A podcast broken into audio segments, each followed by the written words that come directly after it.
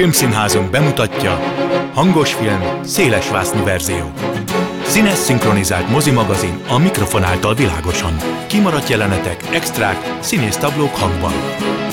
Igen, úgy is lehet. Tessék! Hangos film, szélesvásznú verzió. Jó napot kívánok a szerkesztő műsorvezető Tímár Ágnes köszönti Önöket. A mai adásban szó lesz a 25 éves South Parkról, valamint beszélgetünk az egy anya George W. Bush-al szemben című új német filmről. Vágjunk bele! Timecode. Ma történt, csak régen. 1997. augusztus 13-án indult el pilot adásával a South Park, vagyis Matt Stone és Trey Parker felnőtteknek szóló animációja éppen ma 25 éve mutatkozott be, és csavart az köré sokakat. A sorozat ez alatt az idő alatt természetesen folyamatosan alakult, valami azonban nem változott, mindig a legaktuálisabb jelenségekre reagál, és persze, hogy a főhősök továbbra is általános iskolások. A vonalban Déri Zsolt zenei kulturális újságíró van velem, a Music Press blog szerkesztője és az openerradio.hu munkatársa. Szia! Hello! A 25 éves South Park lesz a témánk. Ugye azért ez egy elég nagy dolog, hogyha főleg felnőtt animációs film ilyen hosszú életűre sikeredik, és még mindig nem úgy tűnik, mintha befejeznék. Valóban egyedülállónak mondható, több szempontból nyilván egyedülálló a South Park, de ez a hosszúság ebből a műfajból, ez meglepő? Tehát még az első pár évadban nem feltétlenül számítottunk arra, hogy ez ilyen kor tér meg? Hát ugye vannak, vannak a nagyon híres Simpsons, Family Guy hasonló sorozatok, azok is nagyon hosszú életűek, de természetesen mindig lutri egy újon elindult sorozatnak az időtartama, hogy meddig húzza ki. De annyira erős volt a kezdés a South Parknál, tehát ha belegondolunk, hogy 97-ben kezdődött, és a következő tudom én, három évben kihoztak három zenei albumot, csak így kiegészítőként a sorozat mellé, csináltak mozifilmet 99-re, tehát egy, egy mozi verzió is készült, ez a nagyobb, hosszabb vágatlan című, ez 99-es, tehát elképesztő volt az első három évnek a tempója, amiből aztán később vissza is vettek meg. Az egyik tag, Matt Stone 2000 után már a, forgatókönyvírás részéből ki is lépett a dolognak, de továbbra is ott volt a haverja mellett, Trey Parker mellett, aki a fő rendező és a fő forgatókönyvíró meg ők a két fő hang végig a karaktereknek a hangját is ők adják a nagy részüknek, és minden évben csináltak valamit, ami a hosszúságát így tényleg elképesztővé teszi ennek a 25 évnek, hogy nem volt olyan év, amikor kihagytak volna valamit. Még a járvány alatt is csináltak ilyen külön kiadásokat, most ilyen egyórás részeket is külön a alapsorozat mellé még így pluszba készítenek ezekre, és írtak alá szerződéseket, tehát ez egy aktív sorozat még a jövőjére nézve is. Menjünk vissza akkor erre az első három évre, amit említettél. Mitől volt ez akkora durranás? Miben volt ez mondjuk akár formabontó, vagy akár műfajteremtő? Én abban látom a formabontását, hogy tényleg neki mert menni mindennek, és a gyerekek szájába, tehát általános iskolás gyerekek szájába adott mondatokkal a felnőtt társadalmat, meg hát nyilván benne vannak a felnőttek és gyerekek közti viszonyok is, de hogy a, az amerikai, illetve tágabban a világ társadalmának az ellentmondásait, meg a karikírozni való dolgait a legszabadszájúbban merte karikírozni, és nem fogadott el semmiféle zablát, és ezt azért a mai napig igyekeznek megtartani. Ugye ez egy nagyon veszélyes műfaj, nem csak abból a szempontból, hogy kit bántunk meg, hanem még akár a kritikusai szerint is felmerülhet az, hogy ezek a támadások, ezek lehetnek öncélúak. Tehát, hogy nem tudom, hogy szerinted akár ez alatt a 25 év alatt, vagy akár az első pár év lendületében mennyire voltak ilyen, hát ilyen túlkapások, amelyek csak azért vicceljünk vele, mert vicces, és nem feltétlenül a társadalom kritika van a háttérben. Én nem gondolom, hogy nagyon öncélú dolgok lettek volna, hát végülis mindennel, amivel ők vicceltek, az része a mindennapi életünknek is aktuális, tehát nem, nem szedtek elő olyan dolgokat, amik nem voltak előtérben maguktól is, vagy nem bányáztak ki valami olyasmit, amivel senki nem foglalkozott, de ők előszedték csak azért, hogy belerúgjanak, vagy ki, kifigurálni. Igazából nem belerúgásról van, ki, kifigurázásról van szó. Ők a humornak a fegyverével élnek, és azt mondják, hogy az mindenható lényegében. Mondhatja, hogy az első pár év után azért volt egy ilyen kicsit leeresztés, akár mondjuk a szó jó értelmében is. Azt szerinted egy ilyen következetes döntés volt, hogy hogyha ennyire ezer fokon égünk, akkor ez nem lesz hosszú távon kitartható ez a dolog, vagy tényleg néhányszor megütötték a bokájukat, tehát hogy hogyan, miért sikerült ezt egy ilyen mondjuk úgy, hogy mérsékeltebb irányba terelni? Szerintem ez egyszerűen az, hogy milyen tempóban tudnak alkotni, tehát ugye nagyon real-time-ban csinálják a dolgaikat, tehát reagálnak az aktuális eseményekre, tehát semmi nincs hónapokra előre elkészítve ebben a sorozatban, tehát tudnak reagálni, hogyha történik valami olyan esemény, ami foglalkoztatja az embereket, akkor két héten belül, sőt valamikor még a következő héten már bele tudják írni a, a következő részbe. Lényegében a korai időszakban több rész is volt egy évadban, aztán utána egyszer csak észrevetted, hogy van egy tavaszi meg egy őszi szezon, utána évente már csak egy évszakra korlátozódott a szezon, tehát azért lehetett látni, hogy nyilvánvalóan ilyen tempóban ennyire aktuálisan odafigyelve nem lehet ezt már csinálni, mint ahogy az elején elkezdték, és nyilvánvalóan egy idő után már nem lehet olyan tempóban dolgozni, hogy az egészséges legyen, de azért is hálások, hogyha mondjuk 8-10 rész van egy évben, és legalább annyit, annyit kapnak. Ha így nézzük, akkor így fogyatkozik a részek száma, de azért próbálják, hogy ne legyen lyuk azért a történetben, vagy a történelemben, vagy a történelemhez való viszonyulásukban. Igen, ugye ez egy nagyon nehéz dolog, hogy tényleg azzal, hogyha reagálni akarnak aktuális dolgokra, akkor nem mondhatják azt, hogy most ezt az epizódot nem fogjuk legyártani, mert most éppen szünet van, és ahogy te is mondtad, ugye vannak külön kiadások, tehát láthatóan akkor erre álltak rá, hogy van egy alapformátum, és legfeljebb, hogyha az élet közbe szól, akkor nekiállnak, és jön valami plusz. Igen, hát ezeket a külön kiadásokat lényegében a járvány generálta, mert előtte fixen voltak az évadok, és akkor a járvány alatt csináltak két külön kiadást, meg két post-covid című epizódot, ami a jövőbe is nyúlik, tehát felnőttként is látjuk a szereplőket, tehát ott is tudtak újat hozni, az például egy nagyon jól sikerült részpár volt a post-covid nevű két részes blokk, de tudnak előállni mindig új dolgokkal, tehát a 2010-es évtized közepén, amikor behozták ezt a a politikai korrektségnek az álmokfutására reagáló szállat, ez a PC igazgató úr szerepében ő egy nagyon vicces karakter, meg az egész, amit képvisel, meg az ő történetszála, az például egy nagyon jó reflektálása társadalmi, közéleti változásokra. Tehát tudnak mindig új dolgokat csinálni. Van egy csomó szó, amikor egy kicsit csalódott ők egy résznek a végén, de mindig vissza tudják hozni, és vannak olyan, vannak olyan évadok, illetve évadokon belül olyan részek, amikor így csettint az ember, hogy visszajöttek ugyanazzal a sunggal, amivel, ami régen jellemezte őket ezeket. Ha már említetted ezeket a bizonyos Covid-dal foglalkozó epizódokat, ugye azért az nem azt mondom, hogy kiverte a biztosítékot, de még olyan portálok is elkezdtek foglalkozni a South Park, akik már évek óta nem foglalkoztak vele, mert hogy ugye éppen benne voltunk, vagyunk egy világjárványban, amire egyébként nagyon ellentétes és nagyon határozott vélemények voltak mindenkinek a részéről, és egyszer csak jön ez a két srác, és most megint azt mondják, hogy megmondják a saját tutiukat, és ahogy egyébként is felmerül mindig a kérdés, kérdés, hogy mivel szabad viccelni, itt halmozottan felmerül. Tehát nem tudom, hogy ebben a kérdésben te mennyire voltál mondjuk megengedő, vagy erre is azt mondtad, hogy nem lehet folyamatosan mondjuk pisziskedni, amire ők is reagáltak. Én a mindenben megengedő vagyok számukra, annyira bizonyítottak, meg annyira jók, és tényleg igazából, ha, ha belegondolunk, hogy melyikek a legjobb, vagy társadalmilag legnagyobb hatású részek, azok mindig azok a részek,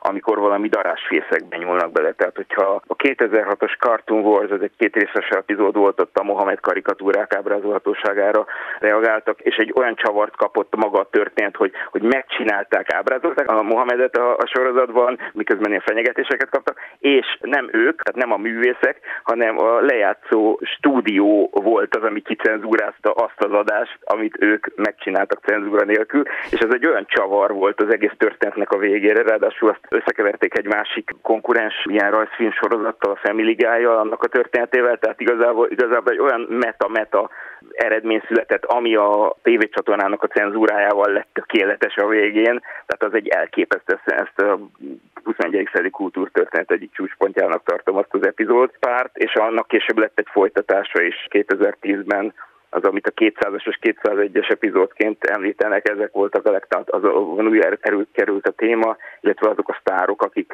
akik korábban kifiguráztak élen Tom Cruise-zal, aki egy ilyen vörös posztó az alkotók szemében, és ott, ott még egyszer ezt egy meg, megpörgették, és az, az is egy elképesztő epizódpár volt, tehát ezek tényleg a meghatározó epizódjai a, a sorozat történetének. Jó, a bátorságuk az megkérdőjelezhetetlen, az minden esetre biztos. Az, hogy valaki egyetért azzal, amit képviselnek, vagy sem, az már egy másik kérdés, de nem tudom, hogy mennyire fogja mondjuk őket utolérni az az egyre erősödő mozgalom, ami szintén vagy tetszik valakinek, vagy nem, hogy a, a humornak nem kell feltétlenül, még akár a szarkasztikus humornak sem bántónak lenni, amely irányba nagyon könnyen el tud billenni. Ők meg ugye folyamatosan ezen a mérleghintán ülnek, tehát hogy nem tudom, hogy eljöhet-e az a pont, hogy nem a cenzúrával viccelődnek, hanem konkrétan nem kerülhetnek majd adásba, vagy esetleg tényleg ők maguknak is vissza kell venni. Hát én nagyon remélem, hogy ez nem következik be, tehát van azért egy olyan értelmes párbeszéd, ami több irányból képes körbe. Szerintem amikor nincsen a vitára lehetőség, vagy a párbeszédre, vagy egyáltalán a vélemények ütköztetésére, az bármilyen oldal nyomja rá a, az akaratát, az a halála valamennyire a kultúrának, én azt gondolom. Tehát párbeszédre szükség van. És ezek a srácok, srácok hát most már 50 fölött vannak mindketten, ők szerintem ezt nagyon jól kézben tartják az erre való reakciókat a művészetükön keresztül. Ugye mondtad is a beszélgetés elején, hogy talán az egyik ereje az az, hogy a gyerekekkel mondatják ki ezeket a nagyon erős tartalmakat, akár mondjuk kifejezetten szabadszájú mondatok formájában, tehát azért az nem volt mindegy, hogy milyen legyen ez a, ez a négy karakter, tehát felteszem azért ez a történet, nem biztos, hogy ekkorát futott volna, hogyha nem ennyire zseniálisan jó ez a négy figura. Igen, igen, és ebből ugye tudjuk, hogy kettő az a két alkotónak az alter egója, tehát, tehát ez is így benne van, de persze, igen, igen, ez nagyon fontos, hogy egy gyerek tükrön át, ami ugye még nincs annyira befolyásolva a rárakódott életkoron, időn, kompromisszumokon keresztül, hogy az legyen a száj, ami kimondja a dolgokat. Igen, ez egy, ez egy nagyon jó ötlet volt, és a karakterek zseniálisak hozzá, persze, természetesen. Én igazán azt várom, hogy, le, hogy csinálnak még mondjuk filmeket, mert ugye kezdetben több filmet is csináltak, tehát játékfilmeket csináltak, egy musicalt 2010-ben az alkotók, amiből még nincs filmváltozat például, de ők most ők jelezték, hogy most már ideje lenne újból játékfilmet csinálni. Ugye volt az Amerika Kommandó világrendőrség című bábfilmjük, az elképesztő volt, az nem a South Park része, de azt is ők ketten alkották, vagy írták, és Trey Parker rendezte, az is tele van betétdalokkal, mert ugye zenészekről beszélünk, akik tudnak bármikor egy vicces dalt írni és fölvenni a, a stúdióban én azt várom, hogy csináljanak még filmeket, meg csinálnak hozzá filmzellemezt, tehát adják ki a dalaikat, mint régen. Ők most tettek így egy-két utalástra, hogy szeretnének most már újba csinálni valami nagy játékfilmes dolgot mozi számára, úgyhogy én azt várom, hogy ez, ez legyen a következő lépés, vagy hogy ez, ehhez való visszatérés. Amikor a, az interjúra készültem, néhány ismerősömmel beszéltem, akiről tudtam, hogy nézi, vagy nézte a, South Parkot, és valójában a legtöbbjük, vagy majdnem mindegyikük azt mondta, hogy hát az első három, négy, öt évadot megnéztem, a nagy filmet megnéztem, de hogy most már úgy nem annyira követem, hogy nem tudom mennyire ismertek ezek a számok, hogy morzsolódott-e egyébként a közönség, vagy átalakult a közönség, mert hogy azzal, hogy ők nagyon aktuálisak, és egyébként olyan közéleti kérdésekkel foglalkoznak, amelyek feltételezik azt, hogy a néző tisztában van azzal, hogy milyen világban él, azért az erősen szűkíti a közönséget. Az utóbbi évadokban félmillió és egy millió között volt a, a hivatalosan jelzett nézettség, tehát nagyon nem esett vissza. Nyilvánvalóan ez nem, ez nem olyan, mint a két milliós nézettség 20 évvel ezelőtt, de akkor ugye még a kartonfogyasztási szokások is mások voltak a tévécsatornák idején, illetve a, a, a streaming akkor még nem volt így része az életnek de olyan, tehát itt, itt tehát több százezeres nézettséget generál, és ez azért a sikernek számít még továbbra is. Tehát mondom, most lehet, hogy mondjuk most ötöd annyian nézik, mint mondjuk 20 évvel ezelőtt, de az is egy nagyon jelentős nézőszám, és ez egy ikonikus produkció, ami továbbra is vonza az embereket, úgy tűnik. Az is kérdés egyébként, hogy mennyire vannak a saját buborékjukban, tehát nem tudom, hogy ez a nézőszám, ez mennyire értelmezhető Amerikában, mennyire a világ más pontjain. Persze egy világjárvány esetében mindenki tudja, hogy miről van szó, de lehet, hogy van néhány olyan amerikai jelenség, ami nekik egyértelmű, hogy kifigurázásra ad okot. A, a magyar néző meg azt mondja, hogy jó, hát ez lehet, hogy nektek fontos, de mi ezzel mit kezdjünk? Hát nyilvánvalóan az amerikai politikának olyan belsőbb részei, ami Magyarországon nem jut el, vagy nem fejt ki hatást, és emiatt azt mondják mondjuk az emberek, hogy, hogy nem annyira izgalmas mondjuk magyar nézőként ez a, a történet felvetés, de végülis minden résznek van egy értelmezhető története a, a konkrét aktualitásra való kacsintáson kívül is, tehát valamennyire kapunk egy olyan sztorit azokban az a részekben is értelmezhető módon, ami mondjuk egy magyar nézőnek kevésbé fontos vagy érdekes problémáról, vagy ide Magyarországon egy be nem gyűrűzött problémáról szól.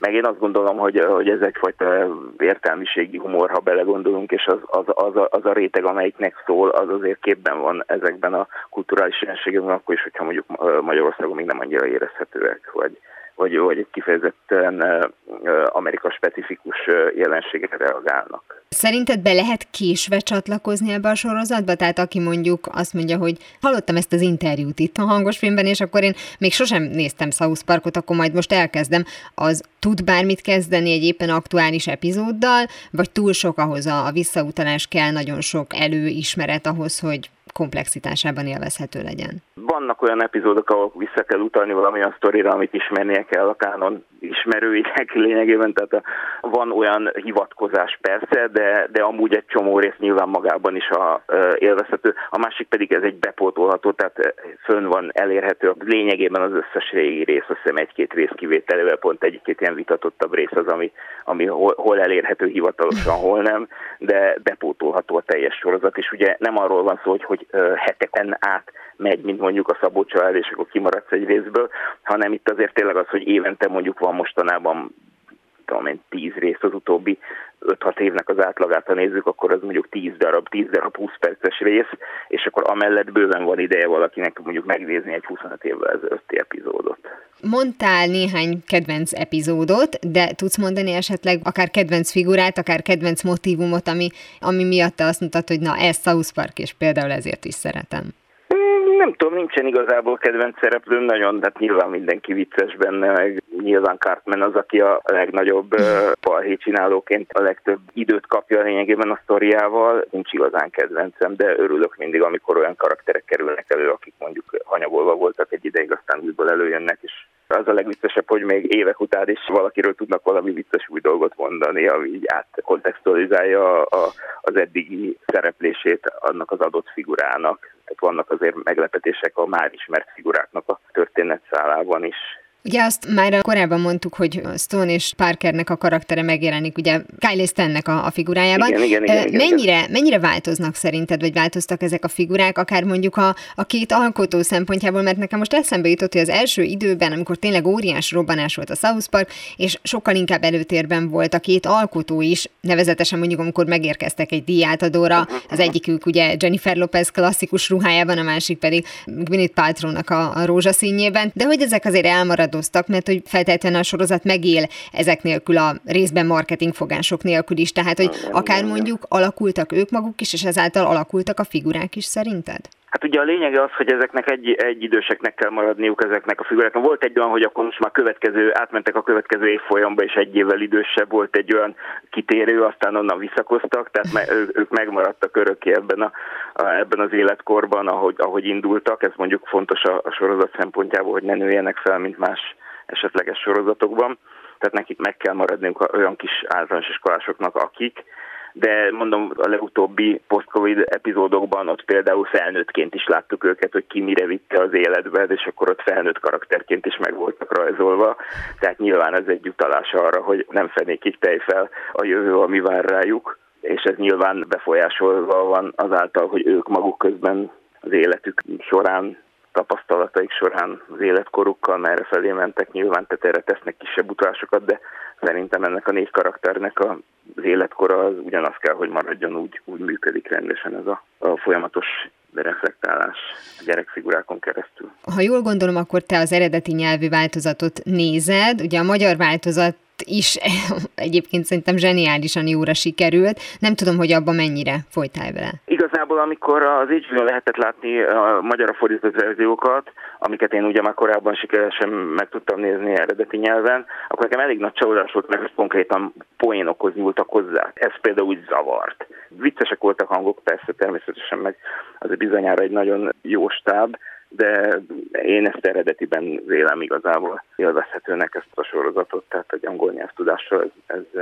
ez, ez nagyobb élmény, de természetesen a szinkron is nagyon szórakoztatónak tűnt az alapján, a néhány rész alapján, amiben így belenéztem, csak mondom, nem vagyok benne biztos, hogy egy az egybe át tudják adni azt a humort, ami az eredeti. Minden esetre most ugye 25 éves, lesz ez még valószínűleg 50 is, vagy ki tudja, szóval, hogy nem úgy néz ki, hogy be akarnák fejezni. Úgyhogy boldog születésnapot a South Parknak, és nagyon szépen köszönöm Déri Zsolt, zenei kulturális újságírónak, a Music Press blog szerkesztőjének és az openerradio.hu munkatársának, hogy beszélgetett velem a sorozatról. Én is nagyon szépen köszönöm a lehetőséget. Talán más országokban is így van, de hazánkban feltehetően két csoportra szakad a South Park rajongók köre. Vannak, akik csak eredeti nyelven nézik meg, mint például Déri Zsolt, ahogy az előbbiekből kiderült, és vannak, akik a szinkronra esküsznek.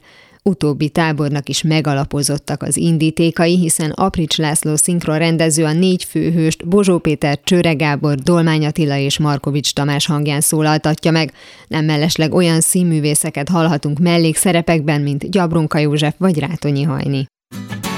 Audio kommentár. A kameraforgás irányának követése.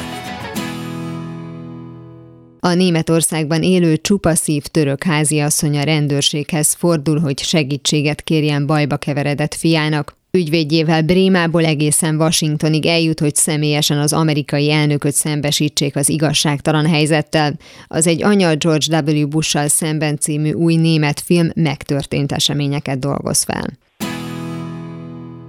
A vonalban Tóth Csaba filmkritikus van velem a Vox Mozi magazin főszerkesztő helyettese. Szia!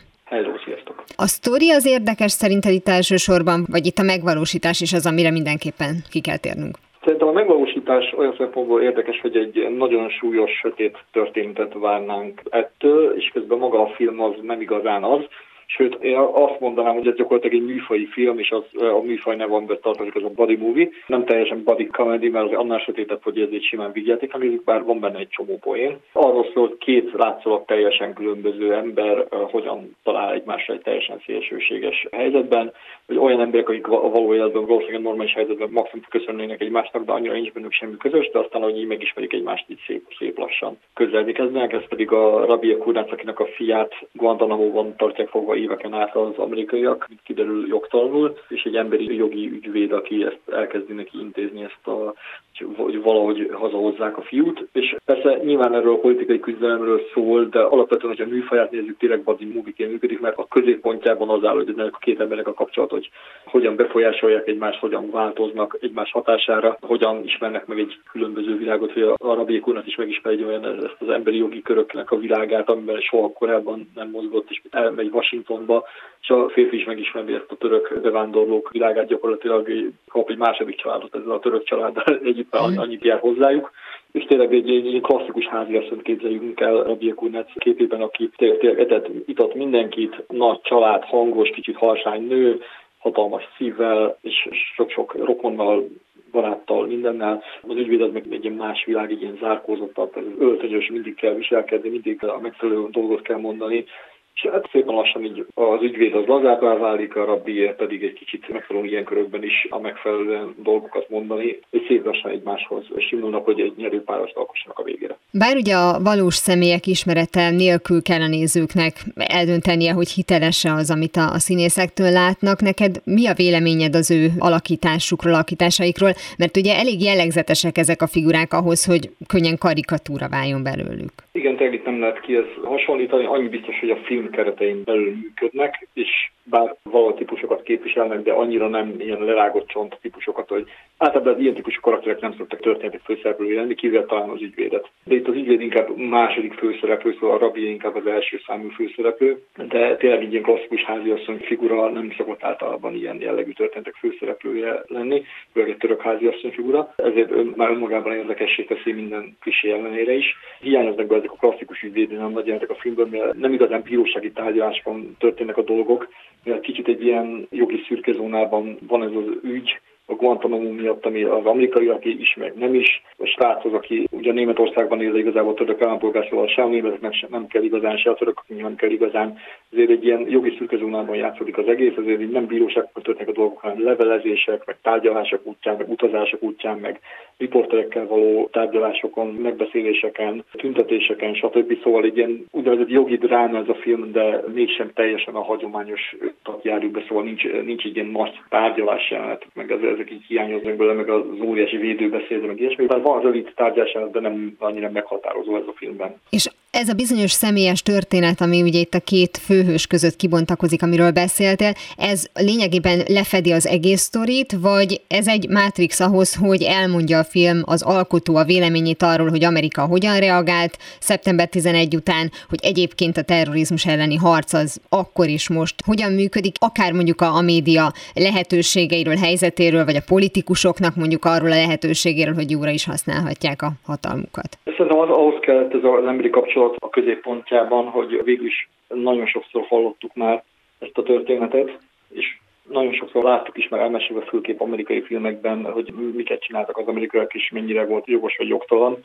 Főleg 2001. a szeptember 11. utáni évtized elég sok ilyen filmet hozott nekünk, és kellett valami újdonság, hogy egy jól ismert alap helyzetet valahogy másképp bontsanak ki és fogyaszthatóbbá tegyék. De igen, a film abszolút egy egyértelmű kritik, hogy az amerikaiak, és nem csak az amerikaiak, hanem a sok ország ez mennyi, mennyiben asszisztált, és mennyire ilyen iszlám para volt a világban. Tényleg, hogy pusztán az, hogyha valaki hithű iszlámnak vallotta magát, és ez rándokolt szent helyekre, és ezt pont rosszkor tette, akkor rögtön terrorista gyanúba keveredjen, és, és mert mindenki úgy volt, hogy senki nem akart egy ilyen embert magát vissza az országba, aki bármiféle kockázatot is jelenthet, még hogyha ez alaptalan is volt, általában mindenkinek a helyzet egy nagyon-nagyon nehézé vált ilyenkor, mert a hatóságok nem tették meg a szükséges lépéseket, hogy tisztázzák a dolgokat. Az, hogy a megtörtént esemény kezdetéhez képest 21 évvel később készült film ebből, annak a, az ügy lezárásához van köze, vagy kellett ennyi idő, hogy lehessen ilyen módon beszélni hát, erről a dologról? Olyan szempontból még aktuális a film, hogyha jól tudom, nem tudok pontos számot neked mondani, de az biztos, hogy 30 valahány ember még mindig Guantanamo-ban pihen még most is. Ilyen szempontból, még a Guantanamo-t nem zárják le teljesen az amerikaiak, akkor ez még mindig is egy nagyon aktuális téma. Nyilván ennél jóval többen voltak, de még mindig van jó pár rendetlen sorsú ember ott, akivel nem igazán tudnak vagy akarnak mit kezdeni, és addig ez egy aktuális film, ez egy aktuális téma, hiába történt 21 évvel ezelőtt. Igen, de hogy ennek a konkrét esetnek, ennek a konkrét férfinak a, a történetéhez máshogy állt volna a néző, hogyha időben közelebb vagyunk a, a szeptember 11-i terrortámadáshoz? De már az ügy is mutatja, hogy már ott is látjuk, hogy azt, ez nagyjából egy öt éves folyamat volt, hogy ezt a férfit onnan kiszabadítsák, ezt a Murat nevű fiút, és ott is látni már, hogy öt év alatt is mennyit változott. Az első két-három évben az ilyen teljesen reménytelennek tűnt, és tényleg ahogy teltek az évek, annál inkább volt, hogy kezdték megkérdőjelezni az amerikaiaknak az álláspontját, hogy azért nem mindenki, akire rámutattak az amerikaiak, hogy ő itt terrorista, akkor az biztosan az.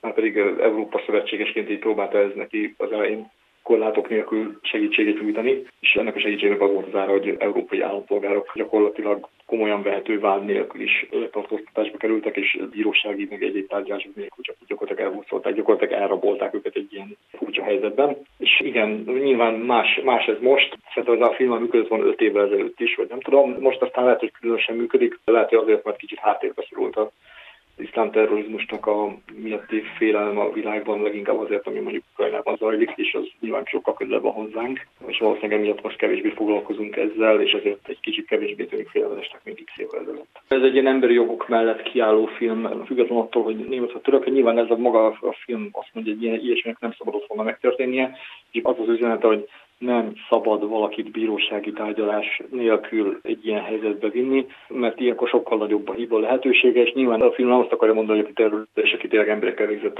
azt ne lehessen bezárni akár egy életre, mert nem ezt akarja üzenni, hanem azt, hogy mindenkinek jár az igazságos tárgyalás joga. Függetlenül nemzetiségtől, meg függetlenül attól, milyen lenne a vád, mert az mindenkinek jár, mert mi van, hogyha téved a rendszer, és a rendszer soha nem minden tudó, soha nem mindenható is. Tehát minél többet lazítunk a szabályokon, annál nagyobb a tévedés lehetősége benne. Nagyon szépen köszönöm Tóth Csabának, filmes újságírónak, a Vox Mozi magazin főszerkesztő helyettesének, hogy beszélgetett velem az egy Anya George W. Bush-sal szemben című új német filmről. Ez volt már a hangos film széles vásznú verzió. Legközelebb ismét szombaton délután fél kettőtől várom Önöket. Természetesen a korábbi adásokat, ahogy a mait is hamarosan megtalálják archívumunkban, valamint podcastként. Kövessenek minket a Facebookon, és ha még nem tették, iratkozzanak fel YouTube csatornánkra. Köszönöm a figyelmüket, a szerkesztő műsorvezetőt, Tímár Ágnest hallották. Viszont hallásra! Hangos film, széles vásznú verzió.